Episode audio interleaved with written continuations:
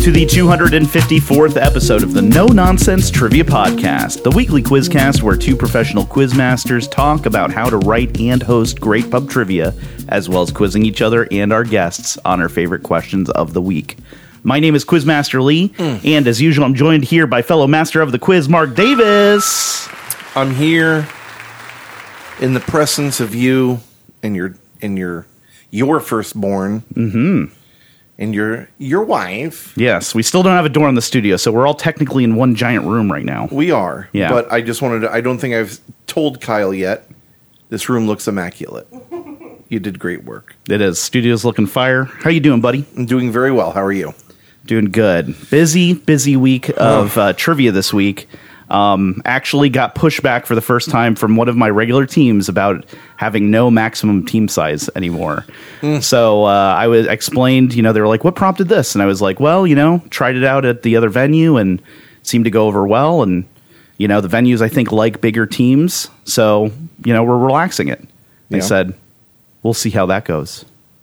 Very ominous. All right. I also got pushback this week uh, related to another thing that we talked about in that discussion, which was phone use. Actually, so there was somebody was complaining about phones, and I had already made actually a couple announcements, like really like um, tried to drive the point home, you know, to keep your phones away that night. But this person was like, "Look, you know, I'm from out of town. I'm playing here for the first time.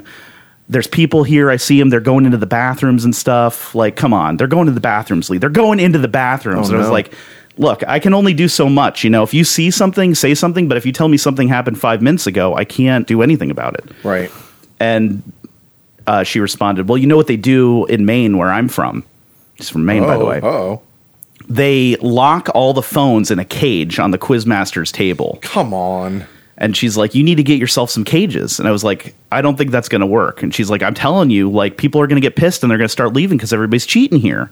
And I'm like, "Look, like I'll make an announcement again, but like I'm not going to like, you know, get like cages or buckets or anything like that." And so I got back on the microphone and I said, "Y'all, I know like the allure of the phone is strong and stuff, but if you could please keep it down just for another 10 minutes while you have your answer sheets because I got people out here asking me to put a damn cage on my table and I I don't want to put your phone in a cage. I don't want to put your phone in a cage. I don't want to put your phone in a cage. Mm. I told them. And I think that that kind of worked a little bit. I don't think I'm going to need to put their phone in a cage. I do want to commend, though, uh, Dallas has a good solution for this. He has a little popcorn bucket that he puts on each individual table. So you're invited to put your phone into the box on your own table as a show of good faith, you know, in support of the fun that we're all trying to have at trivia. I think that's a more elegant solution because it's still somewhat voluntary, you know. Your phone is there if you need it. And it kind of keeps everybody, you know, in mind like, hey, you know, we're here to have fun and stuff. So I'd be more likely to do something like that. But I don't know about this place about putting the phone in the cage on the table. What do you think? Is that a little too far? I mean, I, I think it is. You know, You're cool with it, basically. I mean, I, I, uh, you know, we've talked this. You know, if you've never listened before, welcome. It's been a- Welcome. it's been a topic, unless you're like at a, at a quiz bowl or something, or you're doing something that's like the winners from these different locations. You know, and there's like big time stuff at risk here. Calm down. Yeah. Like, Yeah. this is entertainment, Right. No, you know, I mean, and it- every quizmaster has a different idea of what they're willing to go to. You and I have talked endlessly. We just had this phone conversation, you know, not too long ago. You know, my view is the main thing I want to do is get people there and having a good time while they're not at work and just having fun. And if that means someone is on their phone, you know, doom scrolling or doing whatever, unwinding after work, that's fine. If I start getting suspicious, if someone, you know, answers all rounds correctly and some like I'm lucky I guess in part, and you you have this too probably at all your venues. Whiskey Tango is my barometer. Like if if they get only two questions right in a round and unless like the questions are about like, you know, Cardi B or some something like that because I know where some of their weaknesses are. If if some if some team is like, here's my perfect round, and I'm getting I'm picking up a vibe, then I'll deal with it. But that happens maybe once a year, probably less than once a year. So, you know, if someone came up to me and was like, uh, well, we've talked about this, this team is on their phone. Well, they got one out of six questions right, and they they put down Europe as a state. So they're on their phones. It does not mean they're cheating. They're just doing other shit. And you know, again, I understand if someone doesn't want to have allow phones. I get it, but it's like you know, just let these people fucking live.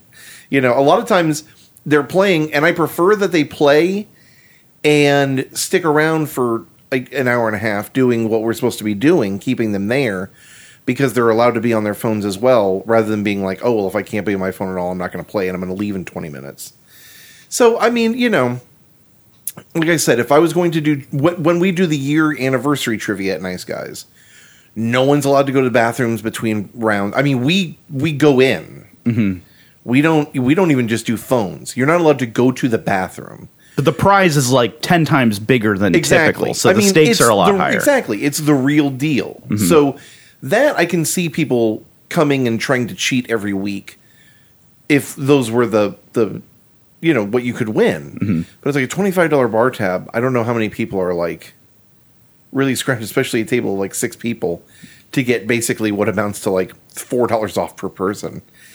You know, I get. You know, it's just a difference. And some people just get very, very, very serious about it, and uh, sometimes it blows my mind. I understand pe- not wanting people to cheat.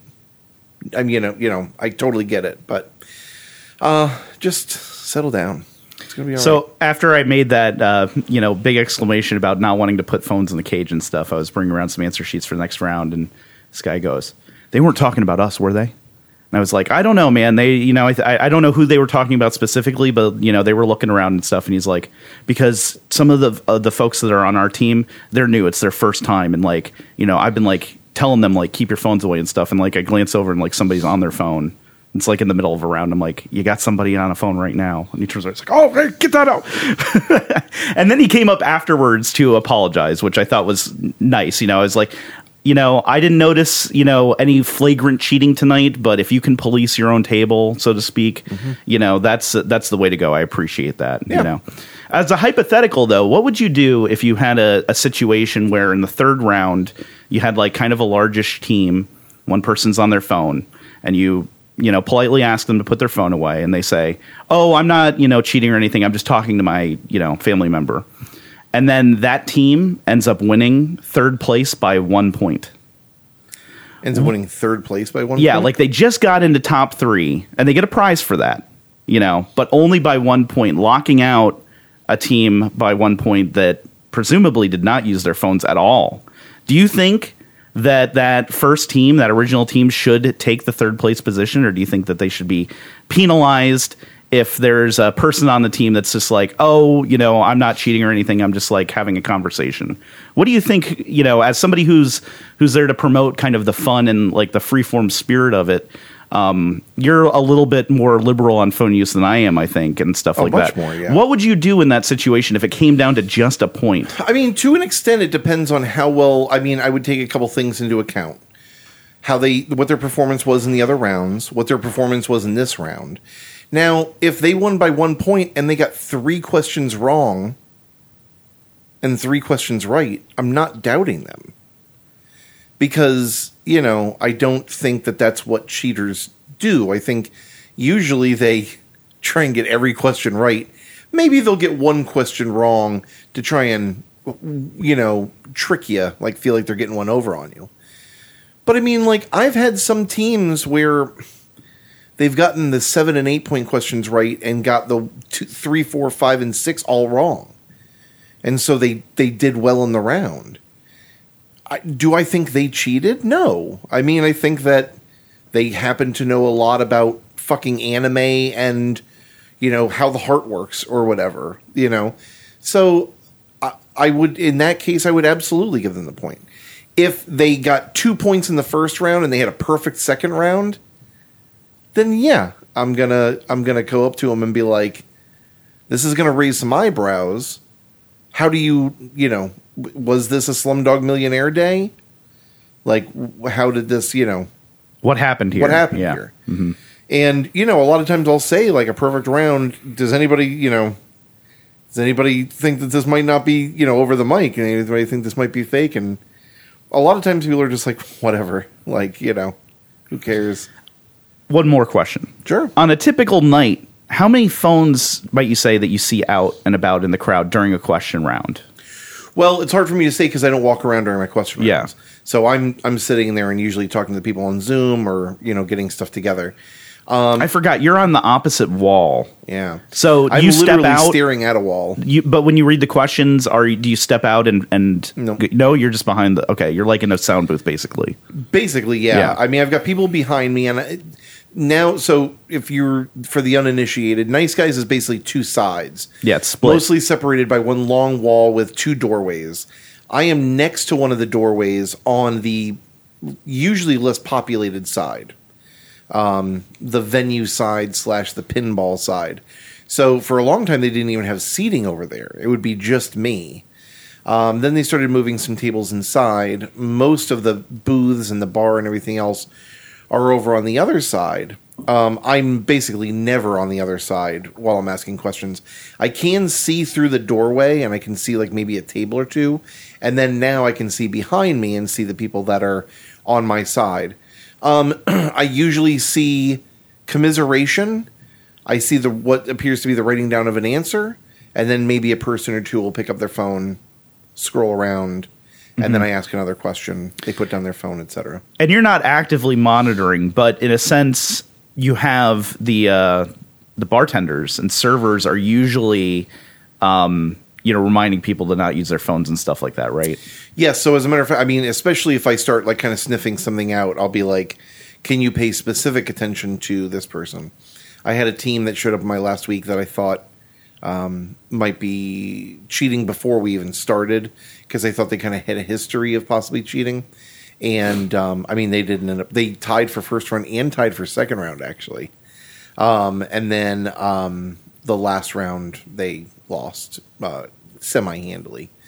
Um, so you know, I uh, I I do see some people like even at the end. I'll say, um, "Here's the last question." Blah blah blah blah blah. I'm going to come around a little bit now. Unlike yours, because I I asked to go around and pick them up, they're kind of at my discretion as to when I pick up their sheets so they can get on their phone, which I'm sure kind of annoys some people or sucks for them. So I do sometimes walk around and I'll see them with their answer sheet upside down or with their pens out of their hands, just looking at their phones, doing whatever, and then I'll pick up their answer sheet. But um, you know, I, I don't think I've ever, ever, ever seen someone like in the middle of a Google search with a pen in their hand. Right. Um, not like Dallas has. Yeah, yeah exactly. Looking behind him out the window and seeing somebody look up the answer in live real time. yeah, amazing. Um, so you know, um, it, it's never, it's never been, it, it's been an issue for me. Maybe once every year or two, it's been an issue. Um, otherwise, it's you know, it is what it is. Well, we'll see how that goes. Oh no, not that ominousness.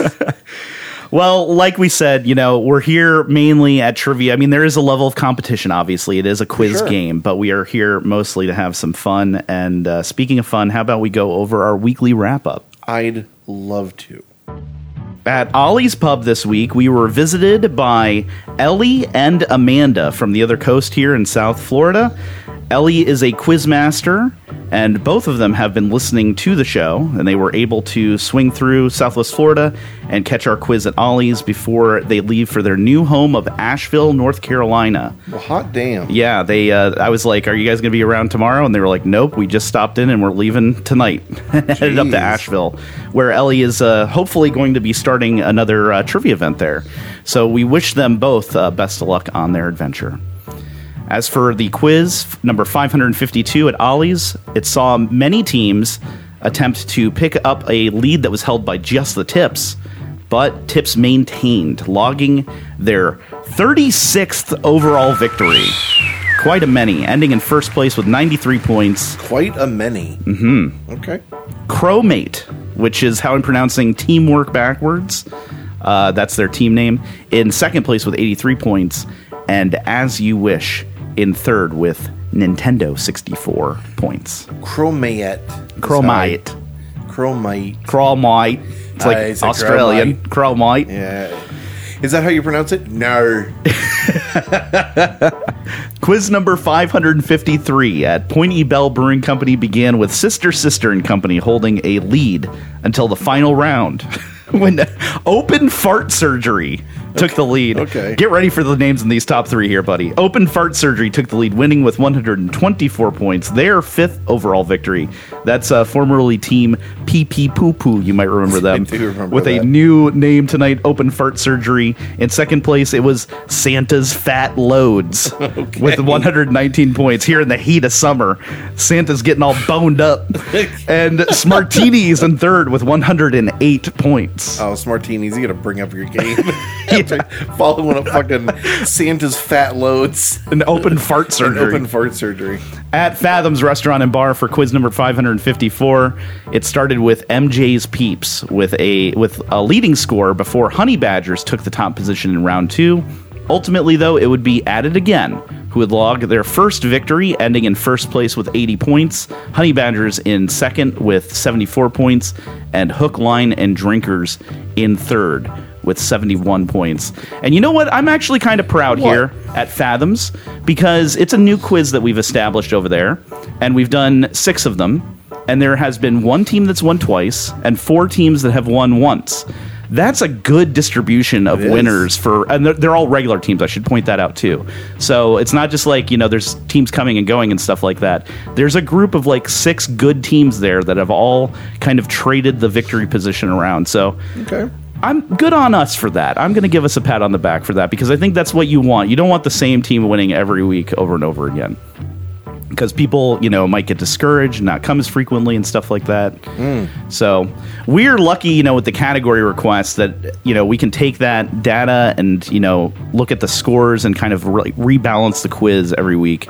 You are flying by the seat of your pants, basically. It's Yeah. it's Quizmaster's choice at Nice Guys Pizza, basically. Like Yep. you pick the categories, and what do you think? Do you, I mean you you seem to have a lot of uh, repeat winners, but what do you think? Like your um your percentage of like like how often do you think that the the teams like the same teams win over and over again? Do you think like it's ever too much, or do you find that it has an impact at all? No, I think that it's pretty varied. I don't have necessarily a lot of repeat teams. Maybe on a- Zoom. I have a few. On Zoom, we definitely have a regular winner.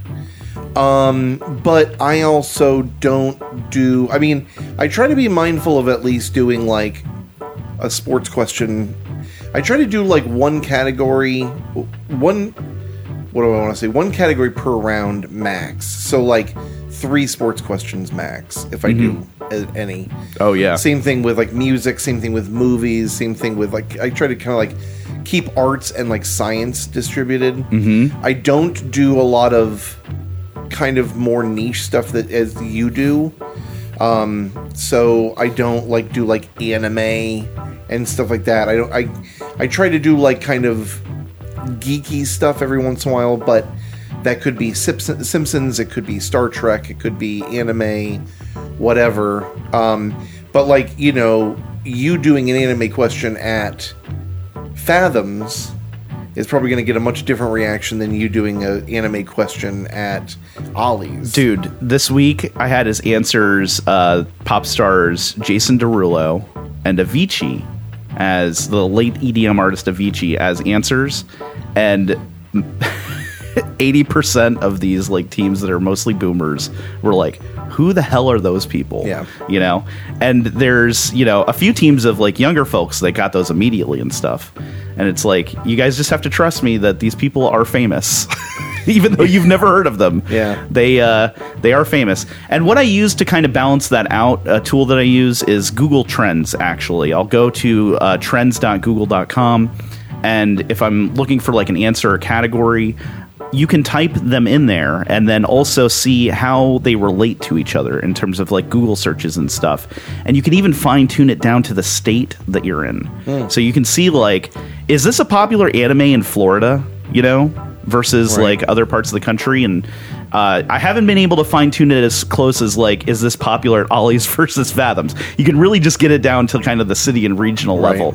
But I have found that that helps, and, and you're right. You do have to have a little bit of intuition, knowing your audience, knowing I'm not going to ask about the anime 86 at 86 86 at Fathoms. No one's going to know what that is, despite the fact that there's it's often requested at Ollie's. Or if you have a pretty even distribution, just make sure you're asking a question about Milton Berle. Exactly. You know, so just Yeah. be like, okay, this is for one. This is one for people that were born in 2000. Right. So we're also going to have a question for someone that was born in 1940. Yes.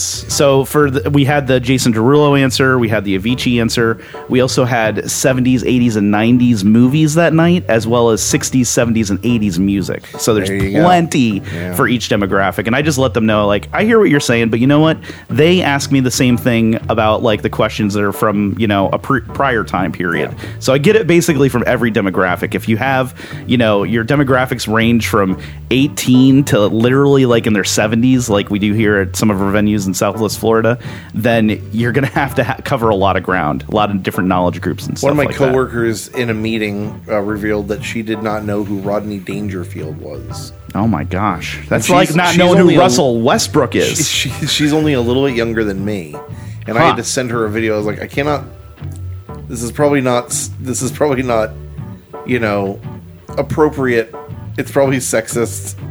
You know, it's probably you know, it's probably shitty to some extent in today's world, and it probably was in that world too. But it was you know like why my wife is annoying, and like yeah, kind of the standard misogynistic fare Exactly. of uh, comedians from that Yeah. generation. Um, yeah, well, I guess it's true. He really doesn't get any respect, right? now we know why. yeah. Well, that is a breakdown of what happened this week. Marc, I'm curious about the scores on your leaderboard from Nice Guys Pizza. So, the first round, um, we had a uh, tie between 239 Calamity and Ronald Reagan's grave is a gender neutral bathroom. We had a tiebreaker question where 239 Calamity answered correctly. The second round, 239 Calamity, 43 points. Ronald Reagan's grave is a gender neutral bathroom, 43 points. So the one point that 239 Calamity got got them from the first round, got them to tie in the second round. Wow. So had I not really given grasping. one extra point to put it up, they would have lost the second round. Uh, the tiebreaker in the second round, Ronald Reagan's grave is a gender neutral bathroom, um, winning with 44 points. Really neck and neck here. It was very, very neck and neck. Yeah. Um, the last question had one of those, uh, la- or the last round had one of those last questions that really threw kind of everyone for a loop. We had a lot of people putting uh, putting it all on the line. Uh, it was uh, Jesus is coming, act busy. Ended up winning the last round with 52 points. Wow. So were they your overall winners as They well? were. Congratulations. Uh, well, I'm Oh. sorry. I should say when you count the people on Zoom, which I always forget to do because I'm a monster. Um, Whiskey Tango, 79 points. Dave and Scar, 75 points. They have been giving Whiskey Tango a run for their money. Nice. A power couple, they they they are good, man. They are very very good. Well, congratulations to all of our winners this week. And if you missed it and you'd like to join us for trivia soon, we're at Ollie's Pub in Cape Coral on Tuesdays at 7:30 p.m. We hope you can join us then for opportunities to win Ollie's gift cards, which you can use at the bar on one of their signature sandwiches. Try the many Ollielicious offerings on the menu at Ollie's Pub every Tuesday at 7:30 when we have our weekly quiz. And Wednesdays, we're live at Point Ybel Brewing Company in Fort Myers, Florida for a no nonsense trivia challenge based on your category requests. Please join us for your opportunity to win some Free beer. and to suggest categories for next week's quiz. And to enjoy God tier smash burgers by our weekly food vendor. We have only doubles and Fat Thors usually coming out on Wednesdays. Come play our weekly quiz at Point Ybel Brewing Company starting at 7:30 p.m. every Wednesday. And on Thursdays, we're back in Cape Coral at Fathoms Restaurant and Bar located in Cape Harbor, where we'll be offering Fathoms gift cards Free cards. for first, second, and third place at our newest weekly quiz event. Come enjoy some perfect pub provisions alongside our perfect quiz based on your category requests at Fathoms in Cape Coral on Thursdays at 6:30 p.m. And of course, every week in Cape Coral, you can play Marc's Trivia on Wednesdays at Nice Guys Pizza or on Zoom starting at 8 p.m.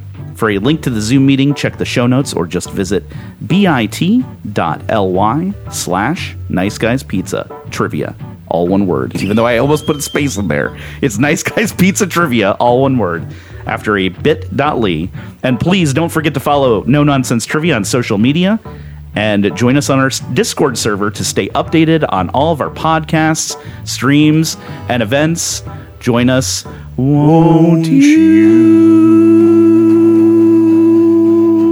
you? Well, we sounded good, but it was not that note. I didn't know. I was trying to, you know, last week we just did it off the cuff and it sounded great. And now I was really in my mind about it with you and that guitar right there, you know. yeah. I We'll really get get in my own head. We'll get there. Yeah. Let's take a little break. Okay. And then we're going to come back with our first round of trivia.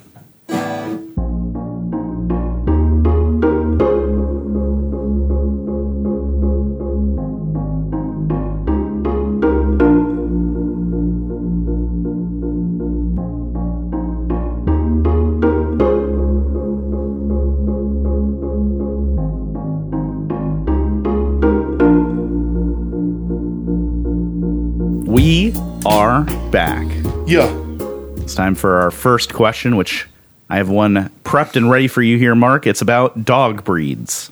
God, man. All right. What breed of dog, whose origins can be traced to the area that is now modern Croatia, was once used as a carriage dog to protect from banditry, and later were utilized by early firefighting groups around their wagons as well Okay. to calm the horses? You know, I asked a question similar to this. Um, I want to say Elise wrote in. Um, I want to say Elise was like I had never heard that, or maybe she she knew from my hint because carriage dog I thought was a uh, interesting name, and even without your kind of give them clue, your your big built-in hint here about the uh, firehouses, I knew this because I knew there was an area called Dalmatia. I'm going to say Dalmatians. That's right. Yes, Dalmatians. Uh, interesting fact here, you know, like because they were used to being around horses from their their time as carriage dogs, they were then used around uh, the early firefighting groups to calm those horses because horses, you know, naturally fear fire, as many living creatures rightfully do. Yeah, with good you know. reason. But they uh, they like a little animal animal therapy at the same time, and they're like, oh, those Dalmatians, I'll just hang out here with you guys. I'll be good. Hmm. Good on you, Marc. Thanks. Here's your first question. Ebony and Ivory was a single released in 1982 by Paul McCartney featuring what famous singer and keyboard player? that would be uh, for a second i was like oh shit is this paul mccartney and michael jackson? But that's actually a different song. That's not ebony and ivory. That's the girl is mine i think is the name of that song That sounds right. but ebony and ivory that would be uh, paul mccartney and one stevie wonder That's correct. What Stevland Judkins? i was just going to ask what you i know you know his real names stevland Judkins. Judkins stevland Stevland. Stevedore Judkins. If I'm going to pronounce uh, Steph Curry as Stephen Curvy, Kirby, oh my gosh, Stephen Dana Cur- Carvey. There's a fucking there's an Steven- episode title. Stephen Curvy. Stephen with some, with a big old badunkadunk and some nice ass titties. I'm not even going to finish with the joke. Let's just move on here. Speaking of motorboating, Okay. here's a boating question for Okay. you. Sharing its Not my favorite kind of motorboat. I saw the disappointment ring in your eyes. Sharing its name with a chain of islands in the western Bahamas, what is the term for a sunshade or rain cover that shades a portion of a yacht? Sharing its name with a chain of islands in the western Bahamas, what is the term for a sunshade or rain cover that shades a portion of a yacht? See, mm, um, I don't know. I, I know I, I know it's gonna fucking just hit me. And by hit me, I mean I'm gonna get the question wrong, and then you're gonna tell me I'm gonna think what a fucking idiot. Um, Western Caribbean islands. Yes, uh, the Western Bahamas. The Western Bahamas. Western Bahamas.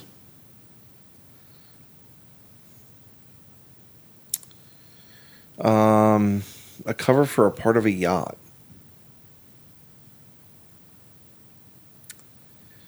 Um, what is a parasol? Is that like a? I think that's kind of like a um, umbrella. It's the only thing I can really think of. I'm going to say parasol. No, you're you're right to guess that that's a type of umbrella. I believe that's what that is. Bimini.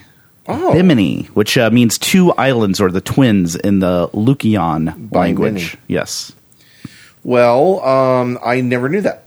I So I've pronounced learned it Bimini live, and Ooh. everybody who knew corrected me, and I said I thought it was like bikini. Yeah, it's not. It's not. It's Bimini. Um, Bimini Bobbity Boo. Here is uh, here is your next question from me. Dr. Malcolm Crowe is one of the main characters in what movie released in 1999? Malcolm Crowe. Doctor Oh, pardon me. didn't go to school for 8 years to be called Malcolm Crowe. I like how they people say that like that's why they went to school to be called doctor, not to actually make a lot of money because you have a doctorate or anything. Mm-hmm. Put some respect on my name. Yeah.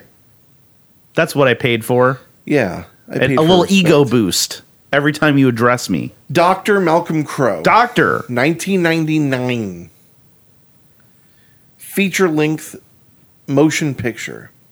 The Matrix came out in 1999. The what? The Matrix. The Matrix. The Matrix. Um, that was one of my answers this week was Matrix, but it was an algebra question, right? It was a Oh. math question. Okay. And uh, I was cute enough to wear my Matrix T-shirt, Perfect. and only a couple teams picked up on it actually. But when I asked it, I looked down and I looked across the room, and there was like a guy staring straight in my eyes, and he like nodded and like pointed at my shirt, and I just had to poker face him like, look away. I should have given him a wink. You should have. I think it's okay to give. Well, you know, he put it together. yeah, Mm-hmm. like that, you know, whatever. yeah. He didn't come up and, and was like, "The answer is Ariana Grande, isn't it? Isn't it? Tell me. I know it is. I know it. I know it. Just tell me. Tell me now. Put my phone in your cage. I want to play." Anyway, Doctor Malcolm Crowe. Don't remember that character from The Matrix. Fight Club also came out in 1999, I think. Maybe I'm off by a year there. Is there a doctor in Fight Club? Medical movies in 99? Anger management? Is that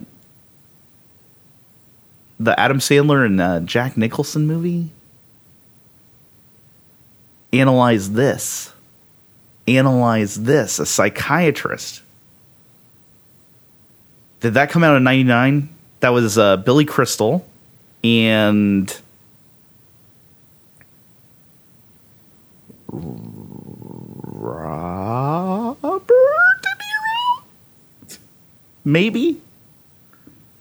I'm on falsetto, giving way to my uh, lack of confidence. 99. I'm I'm going with analyze this. That's the big doctor movie of the late 90s. Analyze this. I'm sorry, that's incorrect. Though you were right. Analyze this. Fight Club and uh, The Matrix all came out in 1999. So did a little movie called The Sixth Sense, Oh. featuring Bruce Willis. Is he the doctor? He's the doctor. He's the doctor. I haven't seen that movie probably since like 1999 actually. Well, I am a Shyamalan fan. How do you feel about him? I think he's good. I, I think he's fine. I mean, He has his moments. I think he overdid it. Yeah, I, I, he's kind of he kind of in a quicker way got to me the same way Wes Anderson did, mm-hmm. where it was like, okay, all right, okay, we got it. Yes. oh, this again. Okay, great. I'm enjoying his his his stylistic uh, work though. I mean, did you see a knock at the cabin, the most recent one? I have not. That no, came out? is it good? I liked it. Um, I thought that, and I this is love this is not. Bautista. I was gonna say this is not my wrestling bias coming out, but Batista turns it over in this one. It's such a good performance. It's almost better than the movie is. There Like, was someone somewhere trying to say that The Rock was the best wrestling actor ha ha ha of ha all ha, time, ha, and I was like, well, well, I mean, to be fair, you don't have a huge pool to pi- pick from. Yeah. Though I would say I think John Cena is better than him. Um, of course, he's specifically going for roles that are a little easier for him to get, like Yeah. having kind of funny roles or whatever. But Dave Batista is far and away the best wrestling. he's a real actor. He he he really he takes roles that are not easy or you know like what you would expect him to take. Whereas yeah, Dwayne Johnson and John Cena.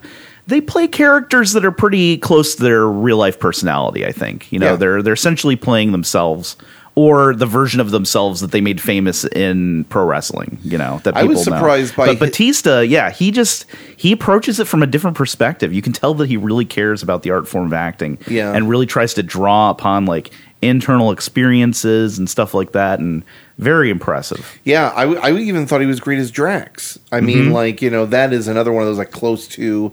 That's probably like the closest to his personality. You know, being able to have a funny role when you're hamming it up as a Yeah, wrestler. or it's a very gimmicked character. But I mean, even stuff he's done, I was like, he was great in Dune, man. Yes. He was fucking killer in Dune. yeah, Um, and he looks Blade like Runner? Yeah, Blade Runner. he had a smaller role in that, but he was, but he was still great, Mhm. and you can tell in uh, Knock on the Cabin that uh, it, he looks like he's great in it. yeah, So I would recommend it. I would recommend it. all right. My last question round number one for you is a children's literature question. Wait a minute. you got one more after this, right? Wait, did you just answer my question, or did? I did. You asked me about Dr. Malcolm Crowe, Oh yeah, yeah, yeah. Mm-hmm. Okay, which was from The Sixth Sense. that's correct. I'm just re-recording Ding, that ding, since ding. since we uh, since we had that other conversation. I don't want to forget that now, so I gotta say it again out loud to to re-record it in my memory. Got it. But a children's literature question is what I have for you. Children's literature. literature. Astrid Lindgren is known as the author of what 1945 Swedish children's novel that is named after its main character and has been translated into more than 40 languages. Astrid Lindgren is known as the author of what 1945 Swedish children's novel that is named after its main character and has been translated into more than 40 languages. Pippi Longstocking. Is that your final answer? It is. That's correct. Yeah! Well done. Well done. So, how did that happen? Did you know that, or did it just pop into your mind and you're like, it's got to be? It's it. Lee. Mm-hmm. Sometimes you can explain, and sometimes you can't. All right, fair enough. Fair You enough. You know what I mean? Yeah, yeah, yeah. I was actually thinking today about to to be or not to be. Mm-hmm. Do you know where I'm going with this? what is that from? No, Oh. what I mean by it. To built-in hint or not Oh, to built-in hint from your Pibs X system. Right. Feel free to write a whole chapter on this. okay. I was thinking about how built-in hints for certain questions would be overkill. So, for instance, if the question was, "What is the name of Homer and uh, Marge's son?" That is not a hint question, right? Maybe if you're in like fucking the island of Mauritius or something, but like by and large, you don't put a hint there. And there's this determination. There's Be- a full- because because it's so well known in pop Yes, culture is that you're saying it, it it doesn't need a hint. right, Gotcha. and somewhere in there is a fulcrum where you start delving into questions that need a hint, Mm-hmm. and that sweet spot right there, where you don't need a hint, but you're getting into the realm of needing a hint. That I think is the sweet spot for Quizmasters. Yeah. And wouldn't you agree? Yeah, I, w- I would agree. I, I think that I mean that question that you asked, the Simpsons one, very easy. You know, um, but I think it speaks to the point of that we, uh, when we're laying out our quiz and writing our questions, we try to anticipate what most people know. You know, That's what I'm So- saying. And this kind of goes back to what we were talking about in the beginning, where it's like, could you have saved that Jason Aldean question with some kind of built-in hint, or like finagled it in a way where you're asking Jason Derulo. or I'm sorry, mm-hmm. Jason Derulo. I don't know how the fuck you save that when that's the answer. How you say that other than like Yeah. changing the wording of the Dude, question? I gave them so many hints for that. I sang Wiggle, but while I was reading the question, I was like, this is a big hit. He was in Cats. but again, I mean, like, big on TikTok. Yeah, They I heard mean- TikTok and they said, "Nah, I'm well, I was going to TikTok." say that's the thing. It's like that generation isn't watching the re the you know the recasting of Cats. Uh, I mean, it's, it's based on a Broadway musical. I could see a certain subsection. I don't know. you know. I've seen the Broadway music. Well, we'd have to look at the demographics there, but but yeah, Pippi Longstocking was one that I, I was like, everybody's heard this name, but how many people are going to remember this and make the Swedish connection? And it turned out only thirty five percent of my players on a very busy night 36. got that, and yes, you can uh, count yourself one of them. Yeah, I, I just took the last name and I said, you know, this sounds like it would be. It's her, the woman's name, Astrid Lindgren. Lindgren, sounded very Swedish. And uh, to the best of my knowledge, I don't think I've ever read or seen Pippi Longstocking, but uh, she was probably also. Good intuition. Thanks. I appreciate it. Here's your last question from me. Which video game company released the handheld Lynx console? Which video game company released the handheld Lynx console? That's L Y N S or X Lynx. Like a cat, Like a like a big cat. The lynx. There's a, there's something around here named Lynx. I don't know what it is. If it's a restaurant or a law firm, the logo confuses me. I can't tell what it is. Oh, I know you're talking about. It's a call center. Oh, maybe that's Link with a Q. Now that I think about it.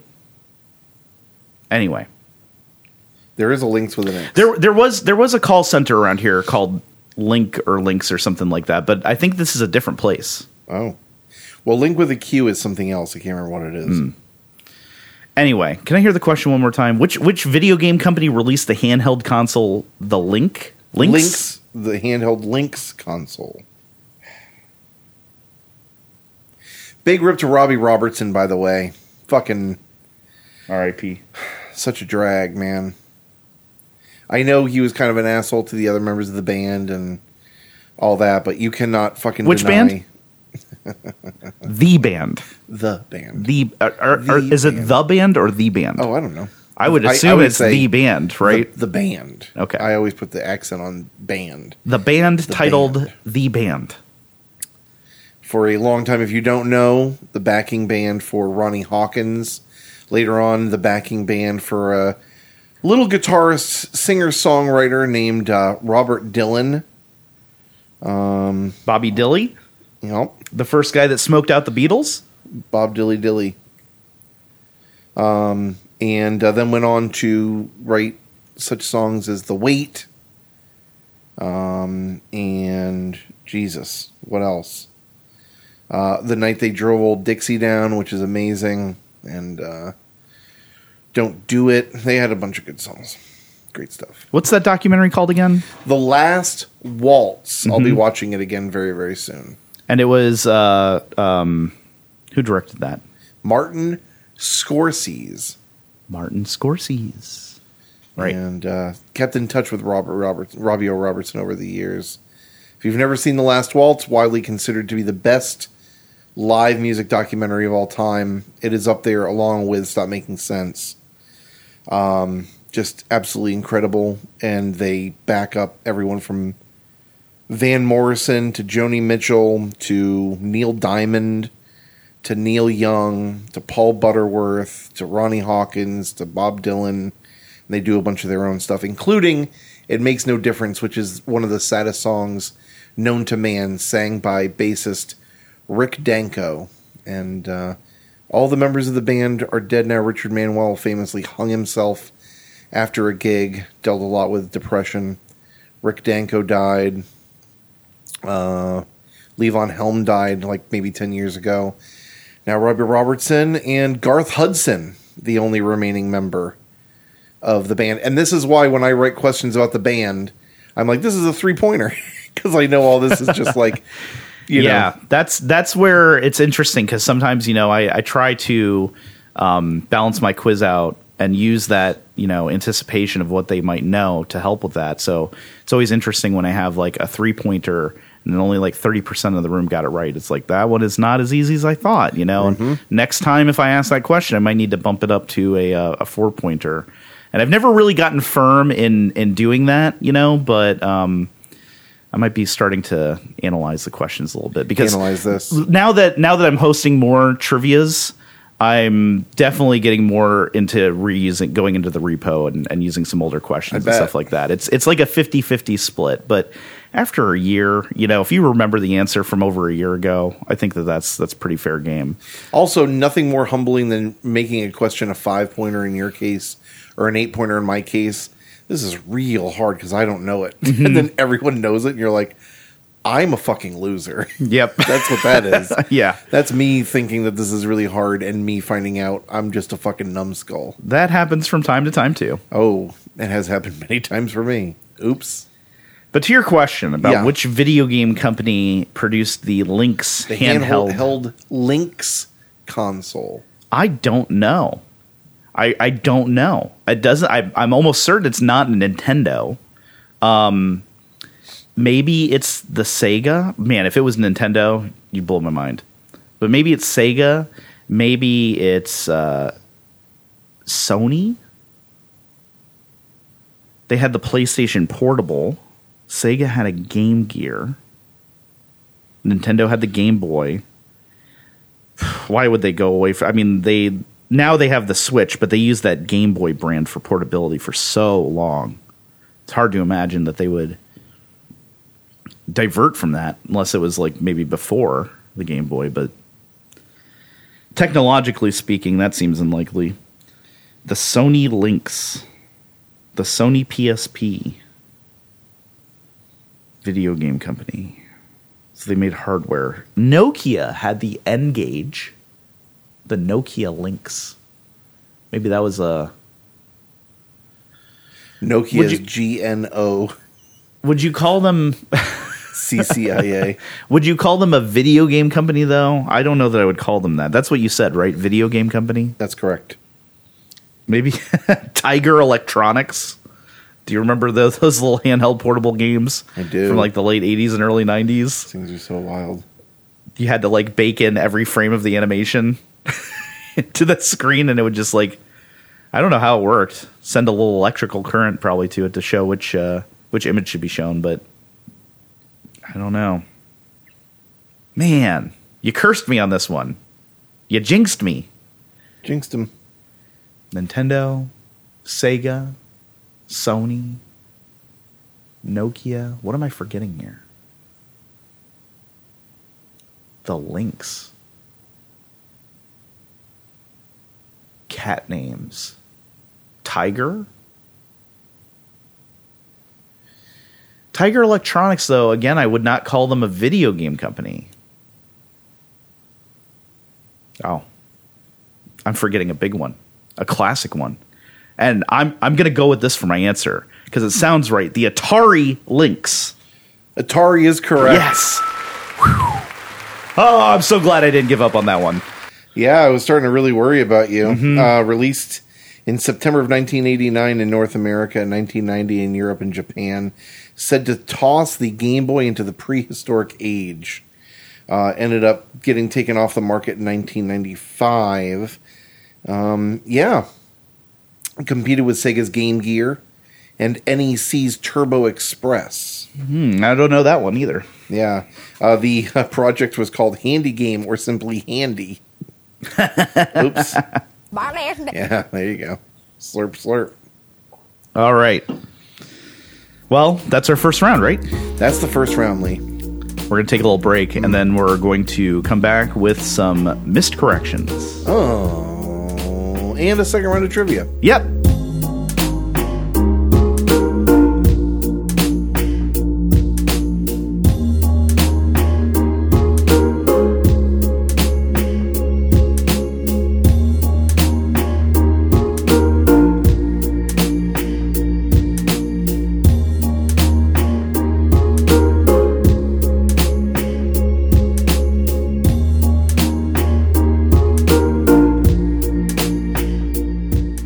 We are back, and it's time for some missed corrections.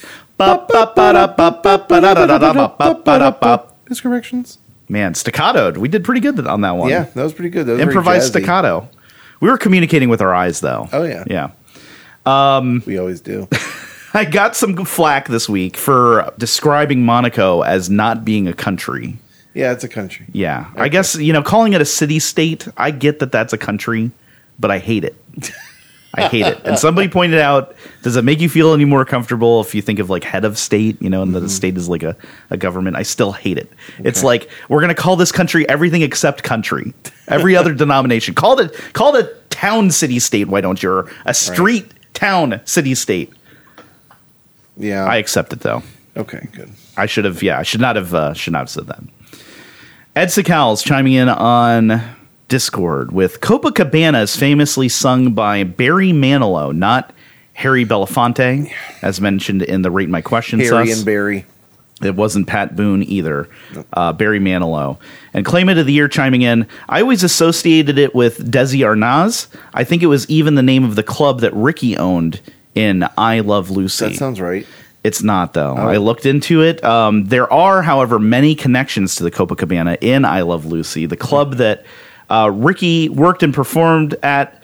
It was influenced by Copacabana in its style and its decor, the real life club, but it was called the Tropicana on the what show. What a great trivia question. And later, Babalu. So there's actually two names that you can uh, look for there in that in that question.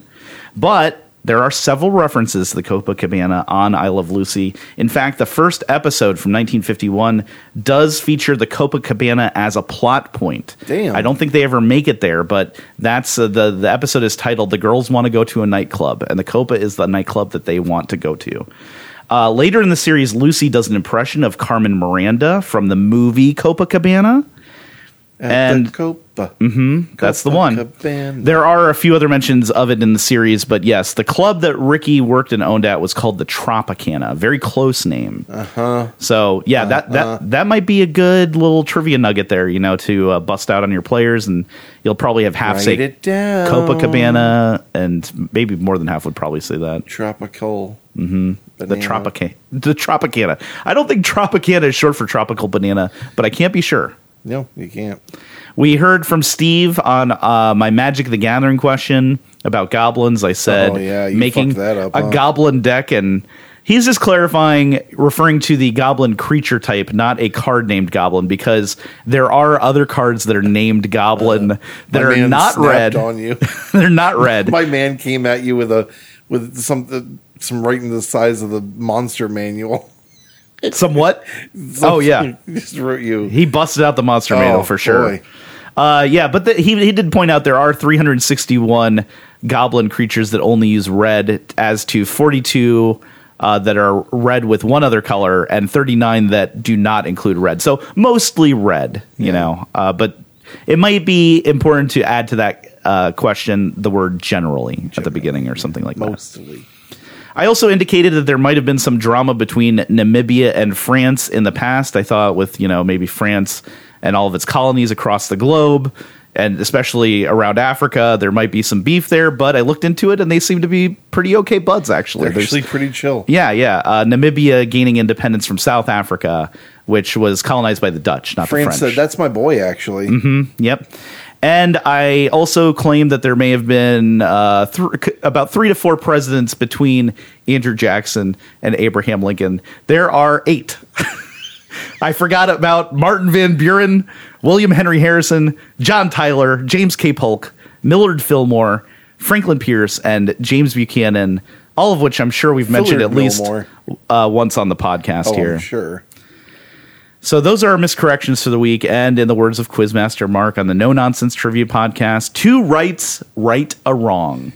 You being right and you writing in. And if you'd like to write us with a miscorrection, a rate to my question, or even just a little no note, you can write to us at no nonsense trivia at gmail.com. Call us at 1 929 356 69. 66 or find us on social media.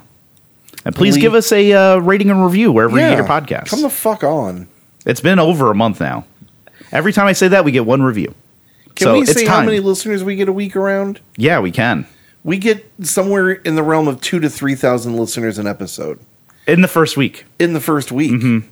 Now, some of you, we don't have three thousand reviews. some of you not reviewing us, and I don't want to have to come over there. I don't want to have to break into your phone and do a review for you. So please do it. Lee, Yes. Taraxacum is the proper name of what flower? Popular flower. Oh, That can be eaten cooked or raw and are an excellent source of vitamins A, C, and K. Taraxacum is the proper name for what popular flower that can be eaten cooked or raw and are an excellent source of vitamins A, C, and K. Kind of three hints there. yeah. Got a lot going on there. Can I get a spelling of Taraxacum? T A R A X A C U M. Mm, so it's not. it's not. uh It's not Terra like the Earth, like I was thinking. It's a T A Taraxacum. Um, When you're spelling cum, do you spell it C U M or C O M E? Marc, is this the 18th century? I'm spelling it C U M. Now, if you if you talk about someone in the process of coming, do you spell it with a U? Yes. See, I don't. If I'm saying What? that someone is going to come, I put C O M E. When I talk about like kind of books you uh, working on over here, my buddy? I, You're starting to write these things down. Erotic fiction. I see a lot of memes where people talk about cum. Oh, gotcha. Okay. I actually Sometimes you sent need to one make to your Mike own meme. Cosden the other day where this guy is kind of like looking over a lake and just asking all these questions about about. It's very funny. I'll show you off, Mike, later on. It's good. All right.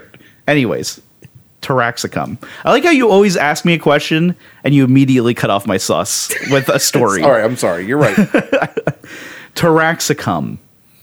It's a flower. I, I need to hear the question one more time if you don't mind, because we're talking about these memes and stuff. Do you mind me interrupting? Go for it.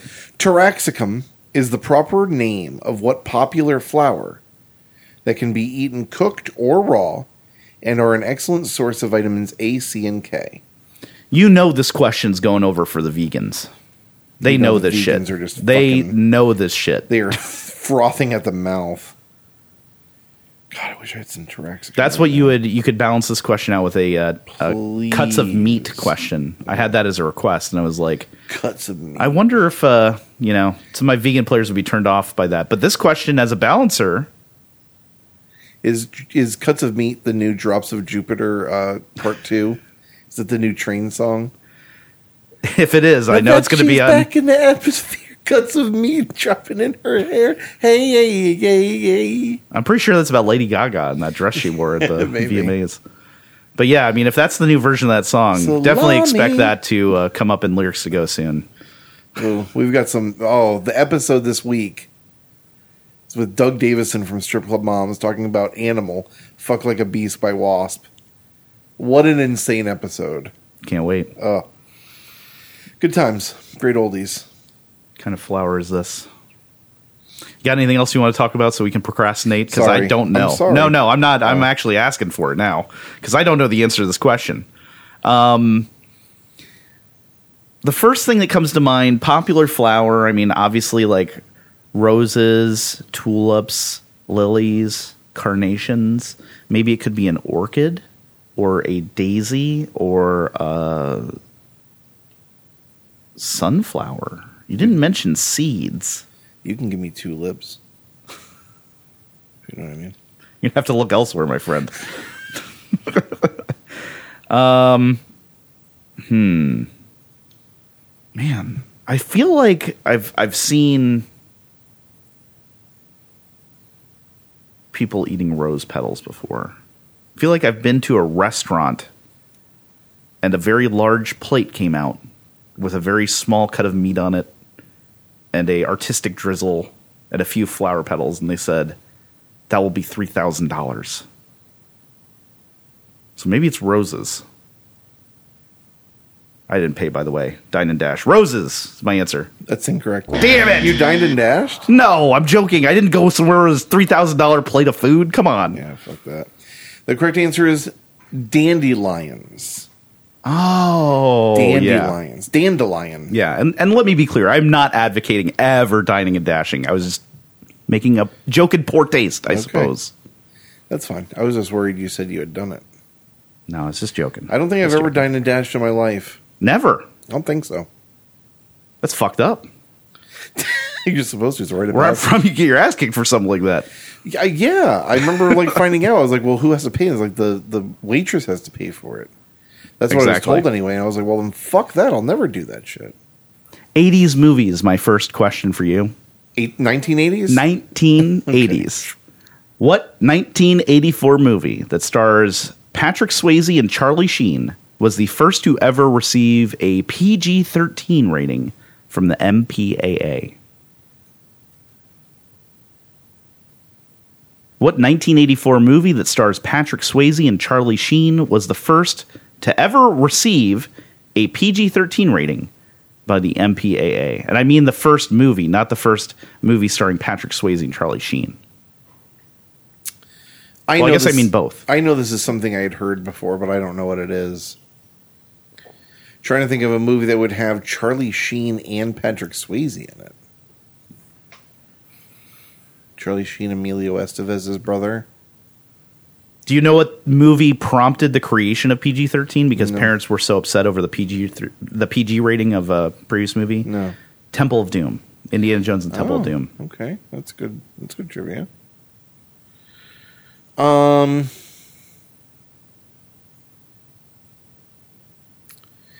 I mean, Roadhouse is coming to mind just because I know that Patrick Swayze's in it, but that's probably more than PG thirteen, and I don't know that Charlie Sheen is in it. When the hell is Charlie Sheen in that Patrick Swayze's in? I was four years old. Um, don't know, man. Um, Ghost came out later. When did Dirty Dancing come out? I don't think Charlie Sheen was in that either. I'll say Roadhouse. No, that's wrong. I'm sorry. But that is a movie that does feature another wrestler actor, but more on the wrestler side.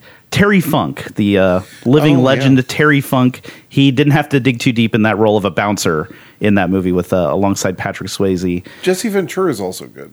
Is he in that? oh yeah, yeah, as he an was in actor, Predator. Mm-hmm. Or Alien or Predator? he was in Predator. Predator. Yep. Um, I'm trying to see here movies, all the movies that these two actors, Patrick Swayze and Charlie Sheen, have been in. They have been in Oh no. actually just this one movie. They Okay. they were in a uh, interview TV series uh, called "Very Important Penis." You were looking like you're. Well, I was like, "What is this uh, TV series about?" like you know, 27, 28, 29. No, the 1984 film starring Patrick Swayze and Charlie Sheen, Red Dawn. Red, Dawn. Yeah. So if you wanted to make this a little bit easier, you might say Mm. Which colorful title? war film, alternate history film. Either one of those would work as uh, some extra hints. Only 25% of my uh, team's getting that right. Here's your next question from me. Which number did NFL quarterback Peyton Manning wear on his jersey for most of his career? Man, come on, man. Come on, man. Peyton Manning's jersey number? Yeah. You've seen him with his jersey on a million times. A million. In commercials and stuff, yeah. I don't watch that many commercials. I'm a skip ads kind of guy. Um, this is one of those that is, yeah. I'm not going to put this as a five pointer at my quiz, but this is one of those that I know other people know really well, and I'm just kind of on the outside for it. Um, Peyton Manning, a quarterback. I feel like they usually have lower numbers. I don't know if that's like a thing, but I'm gonna guess It low. Okay, I'm gonna guess low. I think it's changed recently, but for a while, quarterbacks could only have up to a certain number. I'm not sure if that's changed or not. I think some positions have Let us know in our Discord if you know. Hop on the Discord. We even have a uh, a missed corrections channel on there, Yeah, so uh, it doesn't get lost. We can you know see it right away. those shorts look like they would be a kilt. they could be. I'm They have wearing. kilt shorts. Do you want to describe them? They are plaid. They are they are black and yellow plaid. Black and yellow, black and yellow, black and Uh-oh. yellow, black and yellow. Oh. That's all we're legally allowed to sing. Yep. Peyton Manning number, jersey number.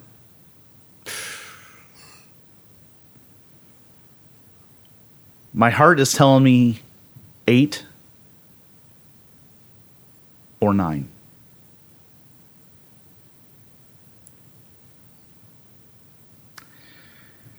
I'm to go with eight. That's incorrect. Um, so in 1973, numbers 1 to 19 are worn by quarterbacks, kickers, and punters. Since 2004, wide receivers wide receivers are also allowed to wear numbers between 10 and 19 if they so choose. The correct answer is 18. He was number 18. Oh, okay. So kind of at the top of that uh, numerical array. Indeed. All right. My next question for you is a Disney question. Which series of cartoon short films featured the animated debut of classic Disney characters such as Donald Duck, but also served as inspiration for other animated short series such as Looney Tunes and Merrie Melodies? There go my two answers. Which series of cartoon short films featured the animated debut of classic Disney characters such as Donald Duck, but also served as inspiration for other animated short series such as Looney Tunes and Merrie Melodies?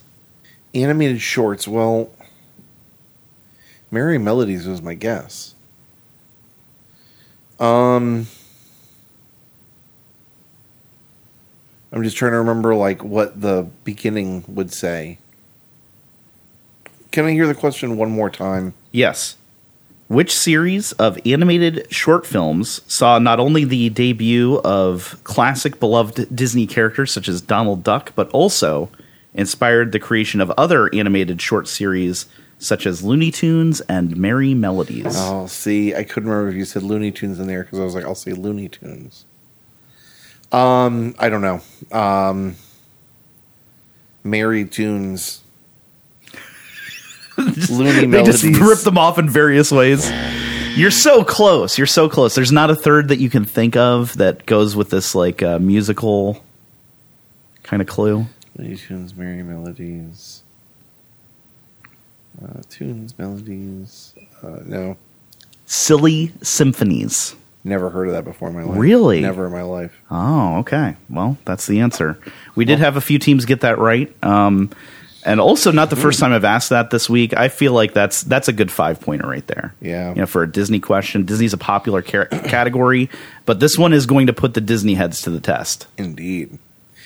All right, here's your last question for me of this round. Monocarpic and polycarpic are words that describe something from what branch of biology?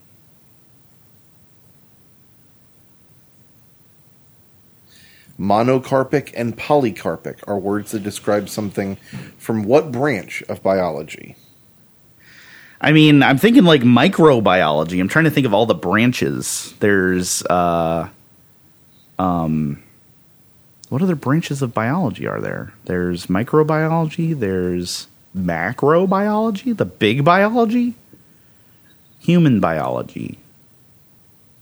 Would like anatomy be considered a branch of biology? I guess not. That's more like classification. I don't know, man. You asked about like, you know, the the kingdoms or the phylums or whatever a few weeks ago, and I just realized then how little I know of this uh, this sphere and sector. Um, I guess I'll go with microbiology, but I- I'm expecting to learn something here. It's incorrect. The correct answer is botany. Botany, plant Botany. plant biology, basically. Yes. I um, was I was like, is that different than botany? You know, mm-hmm. but all right, that makes sense. Polycarpic is a tree that makes uh, seeds many times.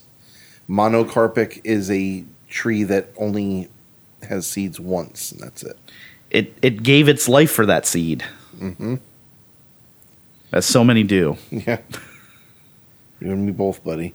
My last question of the round for you, Mark, and the last question of the round in general before we break, is a seasonings question. Bit of a cooking question here. Okay. Jamaica pepper, myrtle pepper, and pimento are all names for which spice? Jamaica pepper, myrtle pepper, and pimento are all names for which spice? You know about the pimento, right? Uh huh.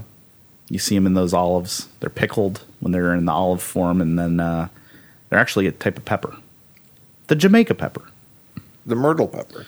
But when used for the spice, they're harvested very young and dried out, and it becomes the spice.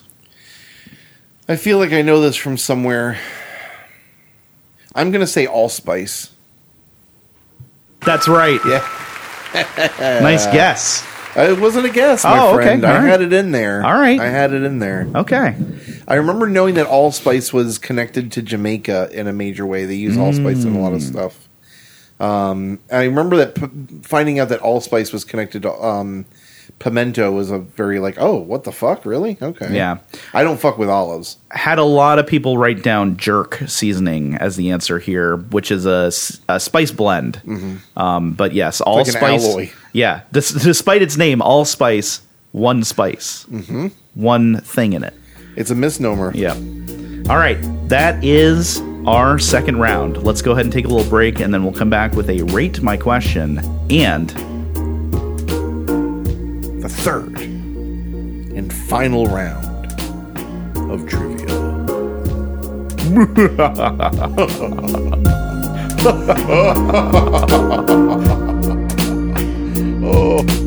oh.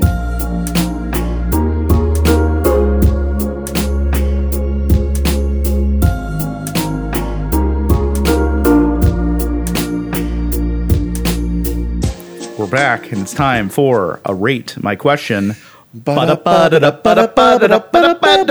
Break my question. Staccato day here. Yeah, We got a uh, rate my question here from Alec sent to our email. one one Alec Alec, yeah. Alec Guinness. Which country's most popular sport was invented in the 1850s to keep cricket players fit in the winter and includes unique moves such as handball, specky, and umpire led boundary throw ins? Well, so this is kind of interesting because the question is not what the sport is; it's what country's most famous sport Right. is called this thing. Mm-hmm. That's weird. Um, and then the country would have to have probably either be close to a country where cricket is a big deal. I'm thinking India. Um, but is India is not, or but uh, but cricket itself is not the most popular sport. So it's a sport that was made to keep cricket players in, keep them fit In the wintertime. Yep. Off season. winter time. So maybe a winter sport. Of course, if it is in India or whatever, then there's no snow. Right? Right. It's a weird thing because we're not expected to actually give the name of the sport. We have to come up with the name of the sport, or we don't. I mean, we could just take a guess, you know, based on the hints and stuff like that. But we're getting a lot of information about the sport here, you know, so it might help us to know. For some reason, Pakistan comes to mind. Don't ask me how. I don't know. But for some reason, Pakistan comes to mind. Do they play a lot of cricket? I think so. Because I was thinking sticking around the UK makes a lot of sense. That's the most popular area for cricket in the world, right? I was thinking India is. Well, but you were, uh, but I mean, didn't didn't cricket originate out of the UK? I don't know. I, I, I always assumed it was a British sport, and maybe it's uh you know um, appreciation in India might come from the fact that British the Brits colonized. India, and and it, it Sure. you know might have been something, but the 1850s. That's another interesting thing. This is old sport. I'm to start calling you old sport. I'd like that. Good job, old sport. Thank you. A hearty chuckle. so, what are you thinking then?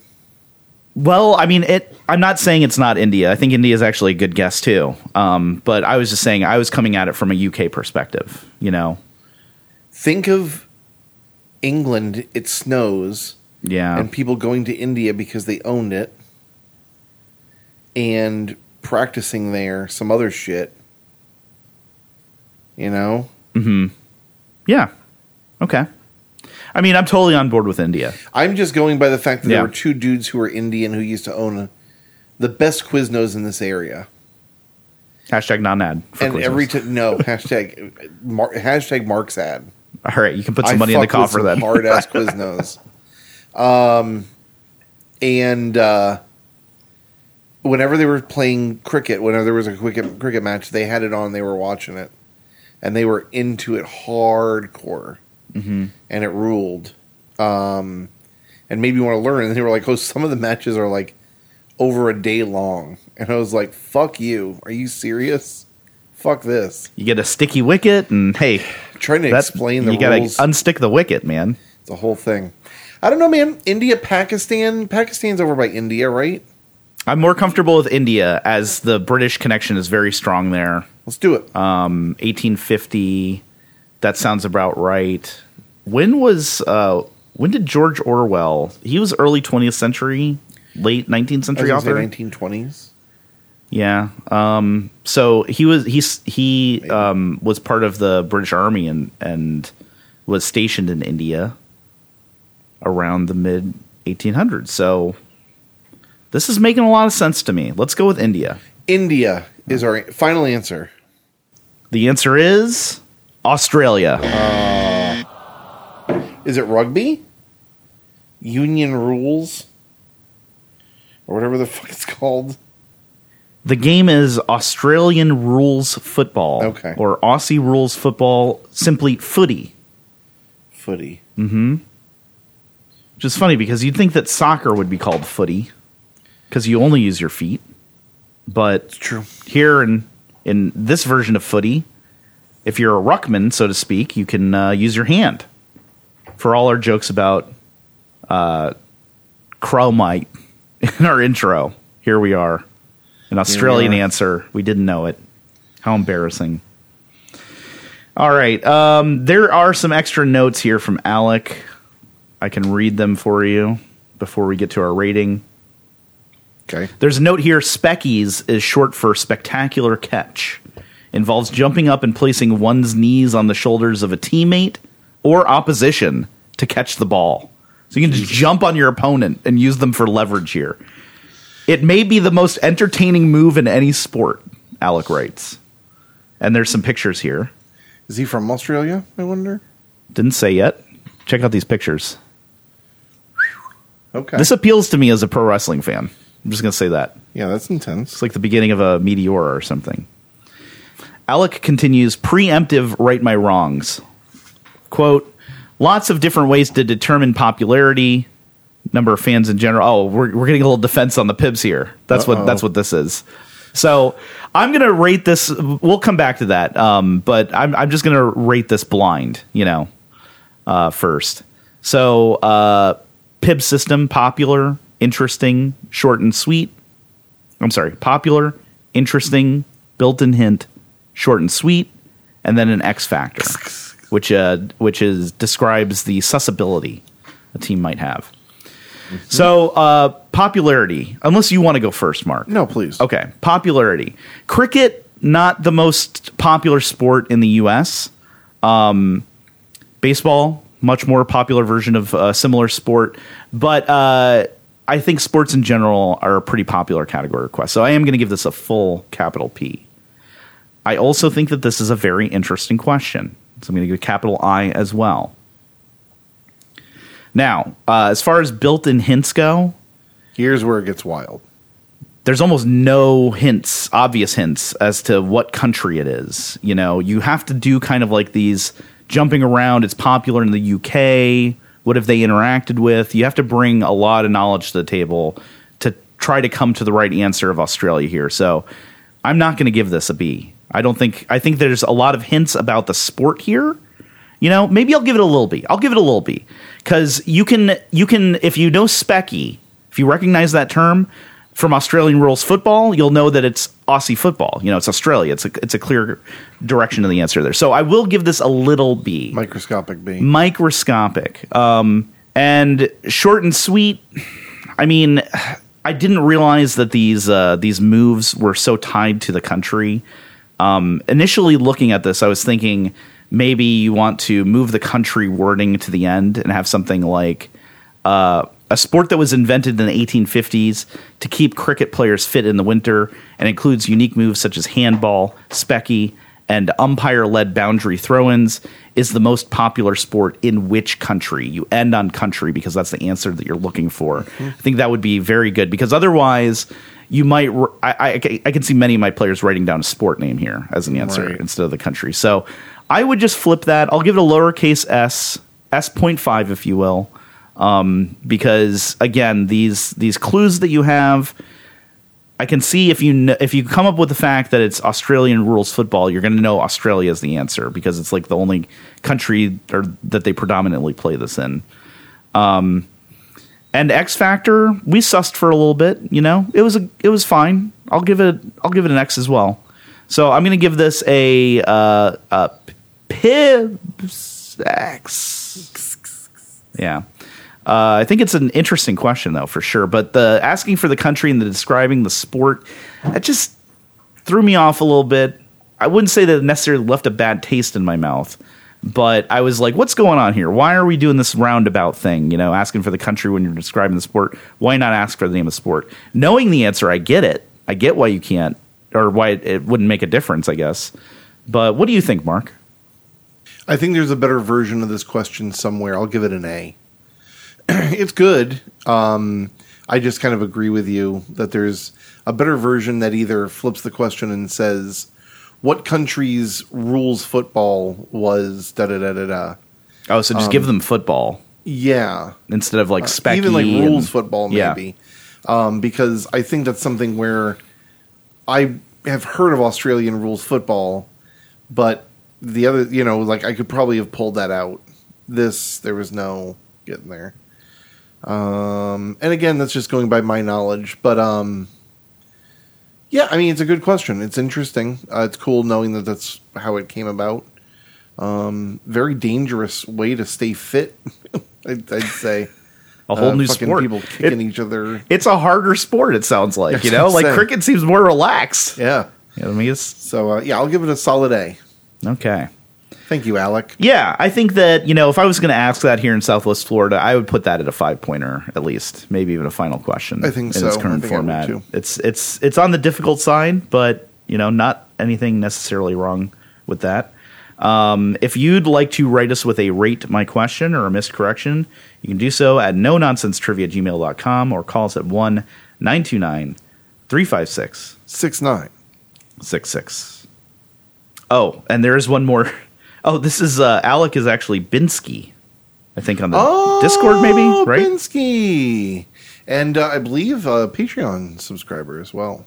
They concluded would have called in, but my accent may have given it away. I promise next time will be different. Love your work. Keep it up. Oh, Australian. And a heart emoji as well. Oh, hearts to you, Alec. Thank you. Thanks, mate. Oh, come on. I've been watching Bluey all morning. Okay, I can't get out of it, man. Don't do that. You you can still hold your hold it over. Come on. I hope that was okay. You're better than that. Wow. Leave leave the bad uh, Australian accents to me. Leave me to be the hated one. Let me go. No. Did we good do good? No. All right. I think I'm supposed to go first, right? You are. Okay. Let me give you my last question. Time, here. guys. The last two. So strap yourselves in. Be ready. Category for this question: lyrics to go. Oh, what I'm just gonna, any- anything that's about lyrics. I'm just going to call lyrics Oh, to go. okay. That's not necessarily related to the show, Okay. but you should still check out the show, listeners. Lyrics to go. That's Mark's other podcast he does with Seth, where they uh, investigate bad or misunderstood lyrics. Yeah. On an episode of the 1997 British TV series An Evening with, which notable British musician showed their songwriting prowess by improvising a song with borrowed lyrics from an oven manual provided by actor Richard E. Grant, who set the challenge. On an episode of the 1997 British TV series An Evening with, Which notable British musician showed their songwriting prowess by improvising a song with borrowed lyrics from an oven manual provided by actor Richard E. Grant, who set the challenge? No built-in hint. None? No, I mean, well, okay, British, but And notable, notable British what does musician. notable mean? it means they're worth talking about. so it isn't my friend. uh It is. Exactly. It's not your British friend. It's not. It's not my British friend. Leafster. Wow. It's not a British. Trying so hard. Right from Liverpool, Leafster. Duncan. Um, Ringo. Leafster. what kind of fucking name is Please have a child and name it Leafster. Um. Oh God. Um. Notable British. 1997 oven manual. Go on then. Wrote a song, make some lyrics around this oven manual. All right, then I will. Or it could be a woman. All right, then I will. 97. I was 17.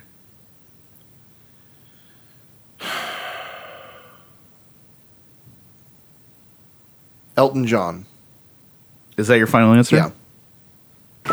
That's correct. I can't fucking believe it. Are you fucking with me right now? Was that a little B? Come on. I mean, I feel like notable British Yes, it's a musician. little that, that, that, B. that put Elton John in your head. Well, I At mean, least in a also put- list. yeah, I mean, yeah. Yeah, so I, I I did you some there. I didn't I didn't leave you all out in the cold or I anything like that. argue with that. But yeah, it's a it's a great video. I'll post a link in the show notes if you want to check it out. But uh, you know, an evening with it, it's kind of like he's got a piano on stage. They had other guests on as well, but the, there's an audience that has uh, some celebrities peppered throughout it, and they go ask uh, go to the audience for questions and stuff. And when they get to Richard E. Grant, he says, "I was hoping you could." Uh, you know, show your stuff tonight and maybe write a song on the spot. I've heard you write your songs very quickly. And uh, if you need some lyrics, I've got this oven manual here. And so Elton laughs and he goes and takes it and sits down at his piano, lays it out flat on top of the piano, and goes to town. It's very entertaining stuff. Huh. Very impressive as well. That is very impressive. Kyle was like, eh, lots of folks could do that. But, you know, to an untrained musician, it looks super impressive. Well, he also you know? usually doesn't write his lyrics if you don't Right. know that. Yeah, that's Kyle also mentioned that. She was like, "This is right in his wheelhouse. He's So it just in being his wheelhouse, yeah. provided, you know, provided with uh with all the the tools that he just needs to like form a melody around." But yeah, yeah, he has to play, write a piano part and, write, and play a piano part and write a melody still. Yeah. But uh, it could it could have made a jingle though. I would have bought that from Elton John if I owned that oven company. Um, which reminds me of a band that only wrote one jingle in their time, Steely Dan, Steely Dan, right? For yeah. Schlitz. and it's so good. I listened to it. Yes, It's it so is good, good. isn't it? It is good. makes me want to drink Schlitz. It certainly does. Hashtag not an ad, but Schlitzy Dan. damn, it's good. All right, here's your last question. In ancient Greek legend, a soldier named Pheidippides collapsed and died after running over 25 miles to Athens to give news of which battle? In ancient Greek legend, a soldier named Pheidippides, that's P H E I D I P P E D E S, Pheidippides, collapsed and died after running over 25 miles to Athens to give news of which battle? The Battle of. Shit. The Battle of? Damn. Well, you know, like, mm-hmm. you know, and then the place. Mm. Kind of like they have like the Battle of Bunker mm-hmm. Hill, Battle of, you know. right. Ran to Athens. So it's got to be somewhere in Greece. It's not like he crossed like a body of water to give the news. He cannot run on water. Mm-hmm. I will. I will tell you that. I have no idea.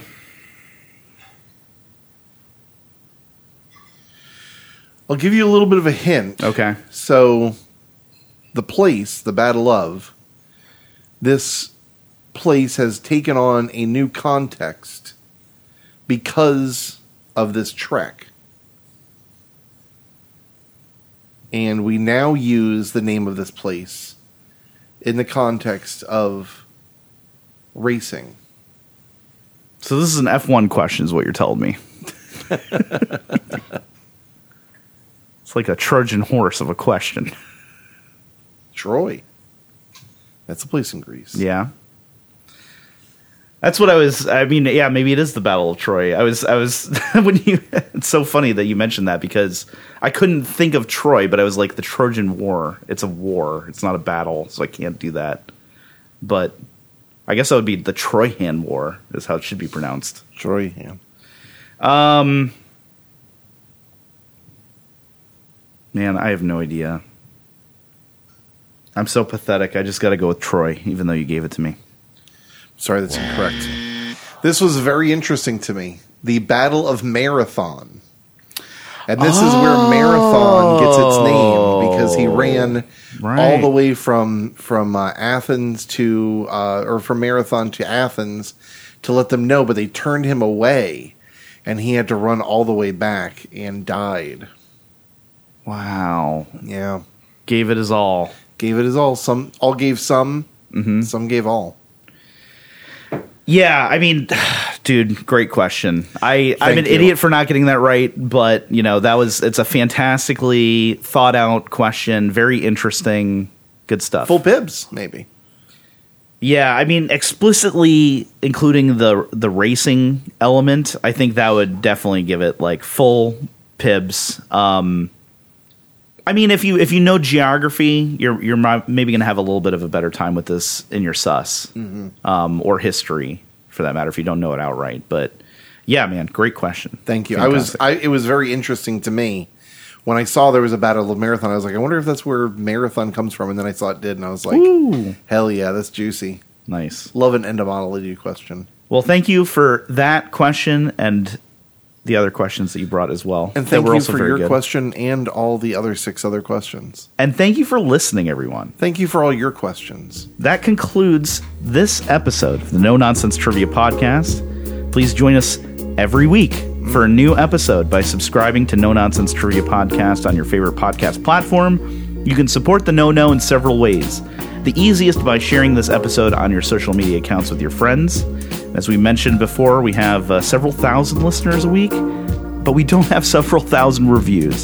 So if you wouldn't mind, if you haven't yet, just taking a moment to rate and review our show on your favorite podcast platform, that would be fantastic. And we also don't have several thousand Patreon supporters either. We've like got that. about 80, and we appreciate them. We do very much. But for those of you listening that haven't signed up yet, you can support the show on Patreon by visiting our website, thenono.com, clicking the support link at the top, which will take you to our Patreon page, giving you access to bonus content, our full library of episodes, and more. and there's so many tiers there for you to choose from. And if you don't pick one, there will be so many tiers here that I will be crying. Yes.